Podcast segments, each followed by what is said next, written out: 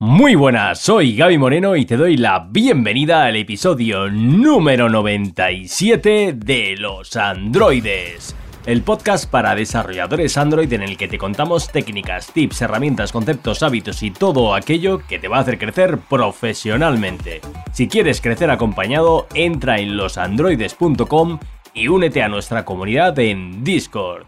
Hoy nos acompaña Miriam González. Y como ya te contaba la semana pasada, el plan Impulso Android sigue con las plazas agotadas. Si quieres poder acceder lo antes posible en cuanto me quede un hueco, lo puedes hacer a través de gabymoreno.soy. Ahí tienes en la home un link directamente al plan Impulso Android donde te puedes poner en contacto conmigo a través de un formulario. O directamente me puedes mandar un mensaje directo en nuestra comunidad, en el servidor en Discord de Los Androides. Sin más dilación, seguimos con la entrevista con Miriam González. Muy buenas y bienvenidos a Los Androides. Hoy tenemos a Miriam González. Miriam es frontend developer en 64 Robots, o no, más bien 64 Robots, porque creo que está en Baltimore, ahora mismo no estoy seguro. Es creadora de contenido y speaker. También es co-creadora de No me da la vida, junto a Alba Silvente. Y ante todo, es una gran referente y fuente de inspiración, por lo que me extrañaría mucho de que si escuchas este podcast, que no la conozcas. Así que, más o menos, eso es una big picture de ella, pero mejor cuéntanos tú, Miriam, quién eres y cuál es tu background. Hola, ¿qué tal? Encantada de estar aquí. Menuda presentación me has hecho. Que poquito más que añadir, pero sí, es verdad, un poquito por añadir algo. Yo estudié Ingeniería Telemática y a partir de ahí, pues bueno, una de las salidas a las que yo podía dedicarme era la programación y por eso pues me enfoqué un poquito en front y ahora pues trabajo de forma remota.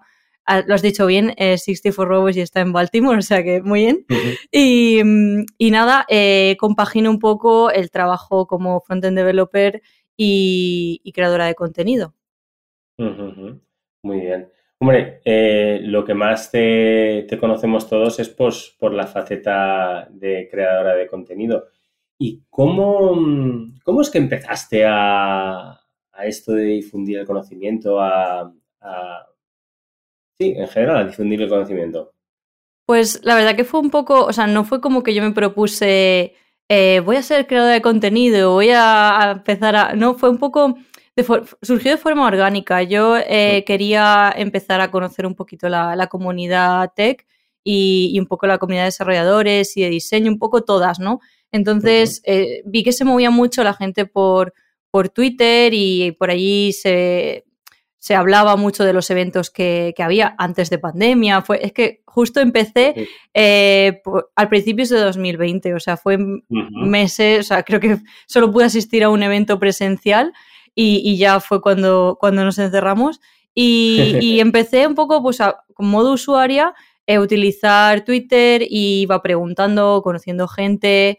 Yo quería aprender y empezar a tener más conocimiento sobre UX y sobre diseño, entonces iba un poco como lanzando preguntas sobre eso y también compartiendo con lo que yo trabajaba diariamente sobre programación y pronto pues empezaron a surgirme ideas de preséntate, o sea, me recomendaban preséntate como speaker a algún evento, de algunos trabajos que estés haciendo, porque yo en ese momento en mi trabajo tenía un proyecto que sacar adelante, que era un sistema de diseño para mi empresa, un poco plantear la idea y ver si era viable y todo eso. Entonces, pues me recomendaron hablar sobre ese tema en algún evento porque ya me había como formado bastante. Y justo también a finales de ese año fue cuando empecé a mi primera charla y a raíz de dar la primera charla fue cuando...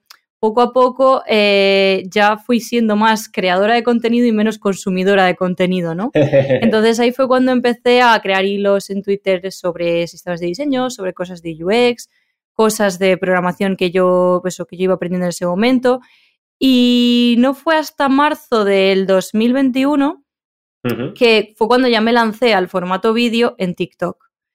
Que ahí también fue un poco... le quería echar una mano a Carlos Azaustre, que se acababa de lanzar allí en aquella plataforma, y yo la utilizaba también como usuaria durante toda la pandemia. Yo creo que ahí caímos un montón de gente a ver memes y a ver vídeos de gatitos en TikTok.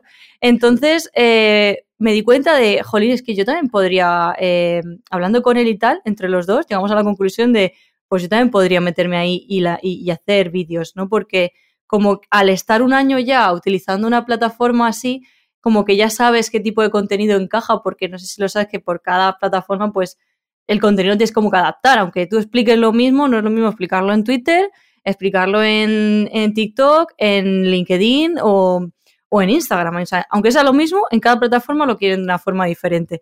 Entonces, pues empecé por allí y ahí fue cuando explotó todo.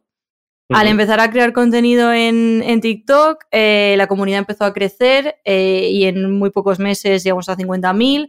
Ahora ya creo que está sobre los 120.000 o así más o menos. Claro. Y ahí empecé a crear vídeos diarios. Al principio eran un poco, pues, memes, bromas, cositas, no sé, cosas así graciosas, humor sobre programación. Pero es verdad que voy un poco a demanda. También la gente de mi comunidad me va haciendo peticiones. Oye, explícame esto, recursos para empezar, en fin, un montón de cosas. Y yo me adapto un poco a lo que la gente también me va demandando. Y estuve durante todo un montón de meses solamente entre Twitter y TikTok, y después abrí también en Instagram, un poco igual, con la misma filosofía que la de TikTok, compartir y acercar un poquito el mundo de la programación a la gente que está empezando o enseñar recursos.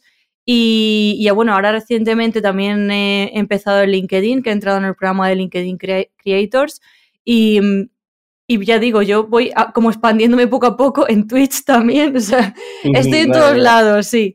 Pero mi filosofía en todas las redes es la misma, es lo que yo voy aprendiendo, ir mostrándolo, lo que yo he aprendido en estos 6 años como desarrolladora, pues un poco contar mis experiencias, hablar sobre salud mental.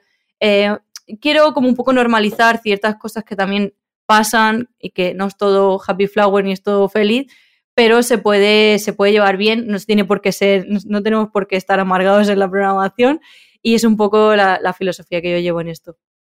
Muy bien, me parece maravilloso. Además, me parece maravilloso porque hace falta más gente como tú, porque tú eres una gran referente para muchas otras personas, bueno, en este caso, pues muchas chicas que a lo mejor, pues si siempre ven a tíos ahí saliendo hablando de programación, pues dices, qué rollo, ¿no? Y a mí me parece maravilloso. Y actualmente, bueno, estás trabajando en 64 Robots. Sí. Y aparte, pero y lo de no me da la vida, porque claro, es un poco como decir, bueno, estoy aquí, estoy allá, y encima hago algo que se llama no me da la vida. Y yo, bueno, pues explícanoslo. Sí, pues mira, esto fue también un poco gracias a eso, a estar en la comunidad y empezar a moverme y empezar a conocer gente. En uno de los eventos coincidí con Alba Silvente, como las dos éramos speakers de ese evento.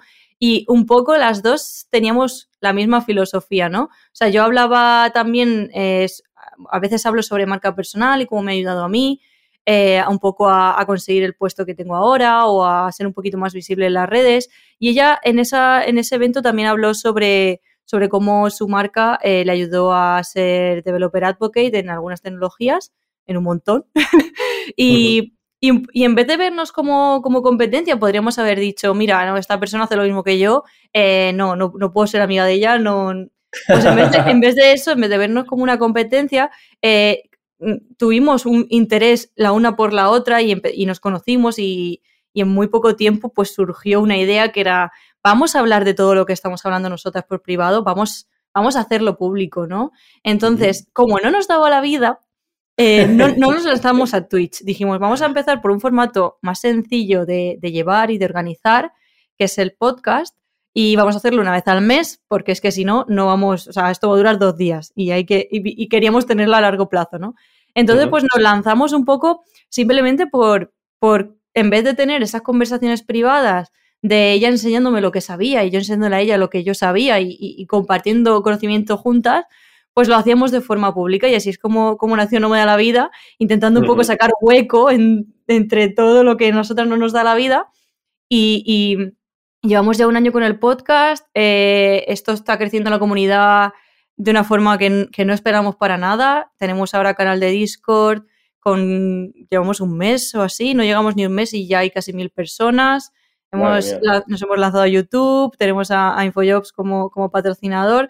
No sé, o sea, es como que ha crecido el proyecto solo de una manera que no esperamos, pero nos hace mucha ilusión. Y es yo creo que es de mis proyectos personales que más cariño le tengo, sobre todo porque muchas veces tenemos muchos proyectos personales y muchos... Pero es difícil mantenerlos en el tiempo, ¿no? Que llegando a un punto lo abandonas porque tienes 1.000 cosas, no puedes seguir... Pero con esto llevamos más de un año y para mí eso es increíble. Muy guay, muy guay, muy guay. Y vamos a ver, haciendo un podcast que se llama No me da la vida, pero te da la vida para hacerlo, yo me imagino que tendrás algún tip, algún truqui de productividad, alguna herramienta que utilizas que te hace ser más productiva en el día a día. Pues mira, yo compagino... una herramienta digital y otra no digital. O sea, yo para un poco vaciar todo el conocimiento y todo lo que voy encontrando y todo lo que, digamos, no es con una fecha límite, es pues información. Yo todo eso lo vuelco en Notion. Yo utilizo Notion ya desde hace un par de años. Mi web personal la he construido en Notion. Pero sí es cierto que por lo menos es lo que a mí me funciona, para tareas diarias sí que utilizo una agenda a lápiz y a papel, porque además ponerme con ella y ponerme a preparar el día siguiente es como que tienes un momento ahí también de desconexión y de enfocarte solamente en eso y puedes darte cuenta de la cantidad de cosas que tienes, cuáles priorizas, cuáles no, y luego... Quieres que no, el gustito de tachar, ya lo he hecho. O sea, eso mola mucho. Pero lo hago un poco también a modo de terapia, ¿no? Porque escribir también a mí me relaja bastante. Entonces tengo eso, pues yo me voy encontrando mucha información o quiero preparar contenido futuro, lo voy como guardando todo en Notion, pero luego las tareas que me van surgiendo diarias sí que las apunto en una agenda. Muy, muy bueno. Para ser honesto, yo por aquí tengo mi pues sí, es que tengo que reconocer que yo, claro, soy muy digital también, pero los papelitos, tenerlos a mano ayuda un montón. Sí, es verdad que es que hay un inciso que quería hacer, es que muchas veces como que nos queremos pasar o todo a una herramienta o todo de repente digital y es como un poco relativo, ¿no? O sea, yo creo que todas las cosas tienen su funcionalidad.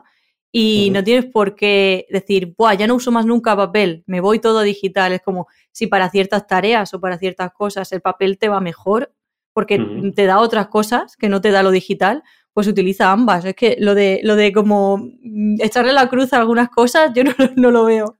Claro, por supuesto. Bueno, y hablando de cosas baratas, porque vamos a ver, un post-it no es una cosa demasiado expensive, ¿alguna cosa que te hayas comprado de menos de 100 euros en el último año que digas, madre mía, esto ha sido un game changer? Pues mira, hoy una cosa que me compré porque estaba harta de que se me... Bueno, como soy creadora de contenido, voy con el móvil a todos lados y se me agota la batería constantemente. Y me compré un cargador de esto de carga inalámbrica, que es una plaquita que se pone en la mesa. Y desde que tengo eso, cada vez que estoy trabajando lo pongo encima y no se me queda sin batería, porque lo que me pasaba antes era que al estar por cable era como, tengo que mirar no sé qué y el cable no llega y lo quitas y ya se te olvida volverlo a poner y estaba siempre sin batería. Entonces no sabía que lo necesitaba tanto hasta que me he dado cuenta de que es dejarlo encima y ya está siempre cargando. Claro. La verdad es que sí, la verdad es que... Tomo nota, ¿eh? Tomo nota porque yo tengo uno, pero está un poco lejos y... Sí, porque además muchas veces incluso miro el teléfono sin cogerlo. Porque como está así plano encima, puedo ver, no tengo que... como que cogerlo, puedo mirar así por encima y ya te... Y carga muy rápido. O sea, carga, vamos, la carga inalámbrica yo creo que es el futuro. Muy bien. Y también seguro que en estos 6 años y como desarrolladora y bueno, y también todo este tiempo como creadora de contenido, speaker y demás, tendrás un montón de anécdotas, estoy seguro, pero ¿alguna en especial que quieras y puedas compartir con los androides? Pues mira, nosotros en el podcast tenemos una sección que es Cuéntanos tus penurias, donde va un poco que la gente nos cuente anécdotas. Y me viene a la cabeza una que hice recientemente, y es que es una tontería, ¿no? Pero sí que tengo alguna reflexión sobre eso. Y es que trabajando, en mi trabajo hacemos mucho pair programming, que es esto de 2 personas a la vez trabajando en el mismo código. Pero claro, lo hacemos de forma remota, que no estamos en oficina, no estamos las dos en físico. Y estaba con mi compañera trabajando y yo era la que estaba programando en ese momento. Hay veces que en el Visual Studio Code puedes abrir 2 veces el mismo documento en 2 ventanas distintas, pero es el mismo documento. Bueno, pues estaba todo el rato que no me funcionaba algo. Y lo que estaba pasando realmente era que estaba copiando y pegando en el mismo documento todo el rato, porque lo tenía abierto o sea, y yo no me di cuenta, y entonces mi compañera empezó a reírse y era porque estaba pasando eso y ella se dio cuenta, o sea, yo ahí diciendo, pero esto por qué no va, esto qué está pasando aquí, y claro, estaba copiando y pegando exactamente en el mismo. Y esto lo cuento porque es verdad que muchas veces parece como que cuando vamos teniendo más experiencia, no caemos en cosas tontas o en, mira, no me acuerdo cómo se escribe length y lo tengo que buscar y cosas así. Y cuando trabajamos con gente más junior y ven esa faceta, yo creo que hace que se relajen un poco más, ¿no? Porque también van con la presión de, tengo que hacerlo todo perfecto, no me puedo equivocar, tal. Pero si tú ves que tu compañero, que lleva 6 años trabajando, le pasa exactamente lo mismo que ti y lo normalizas, yo creo que ayuda mucho a que puedas crear un entorno más seguro para trabajar con personas más juniors. Sí, sí, completamente de acuerdo, pero completamente, vamos, yo muchas veces tengo que coger y vamos, directamente me meto en mi web para ver cómo se hace alguna cosa que he explicado yo antes porque es que no me acuerdo. Sí. Y lo de length, no eres la única y a mí también me pasa y sé que a mucha gente le pasa. Lo del end no sé qué nos pasa a los españoles, pero sí, que se nos queda ahí. Muy guay, muy guay. Y bueno, hemos estado hablando un poco sobre de dónde vienes, qué es lo que estás haciendo ahora, pero la Miriam del futuro, esa Miriam del futuro, ¿qué tienes pensado? ¿Dónde te visualizas? ¿Qué crees que va a pasar? Pues mira, es verdad que yo me voy como haciendo mis planes. Yo normalmente al principio de año me hago como unos objetivos anuales, pero son un poco más a nivel personal de lo que yo soy capaz de hacer o quiero aprender esto o X cosas, ¿no? Pero me he dado cuenta, sobre todo en este año, que hay cosas que vienen solas que ni te imaginas. O sea, yo, por ejemplo, estar ahora en el programa de LinkedIn Creators no me lo esperaba, sobre todo porque no es una plataforma que yo todavía estaba metida y las cosas vienen. O, por ejemplo, recientemente también trabajé en una campaña para el Día Internet Seguro de TikTok. Son ese tipo de cosas que te vienen y dices, ostras, entonces me cuesta mucho visualizarme qué pasará porque son cosas que ni siquiera me imagino, ¿no? Sí, es cierto que sí que me gustaría seguir manteniendo el podcast, que siguiera creciendo la comunidad y que siguiera, pues eso, ese proyecto que siga creciendo y que tenga como su vida propia y poder tener un equipo y estar todos trabajando en el podcast. Eso sería maravilloso. Pero ya te digo, son estas cosas como creadora de contenido que como que las oportunidades te van viniendo y no sabes ni que eso existía, por ejemplo. Entonces, es complicado saber dónde me voy a ver dentro de un tiempo, pero sí, a mí me gustaría eso, seguir creando contenido, seguir avanzando, aprendiendo como desarrolladora web y ya digo, como proyecto personal, el podcast. La verdad es que me parece súper sabio lo que dices, porque es que es verdad eso que claro, es que muchas veces hasta que no llegamos a tal sitio no sabemos No lo podemos imaginar, pero vamos, a mí si me hubieran dicho cuando yo era pequeño que iba a existir internet, vamos, me hubiera parecido claro. ni en las películas de ciencia ficción, vamos, algo, sí, me parece muy sabio, muy interesante. Vale, te quería preguntar otra cosa que es a nivel, estabas comentando de, por ejemplo, pues eso que dices que normalizar el que, pues, alguna cosa que hagamos para la gente que es más junior, para que no se sienta presionado y tal.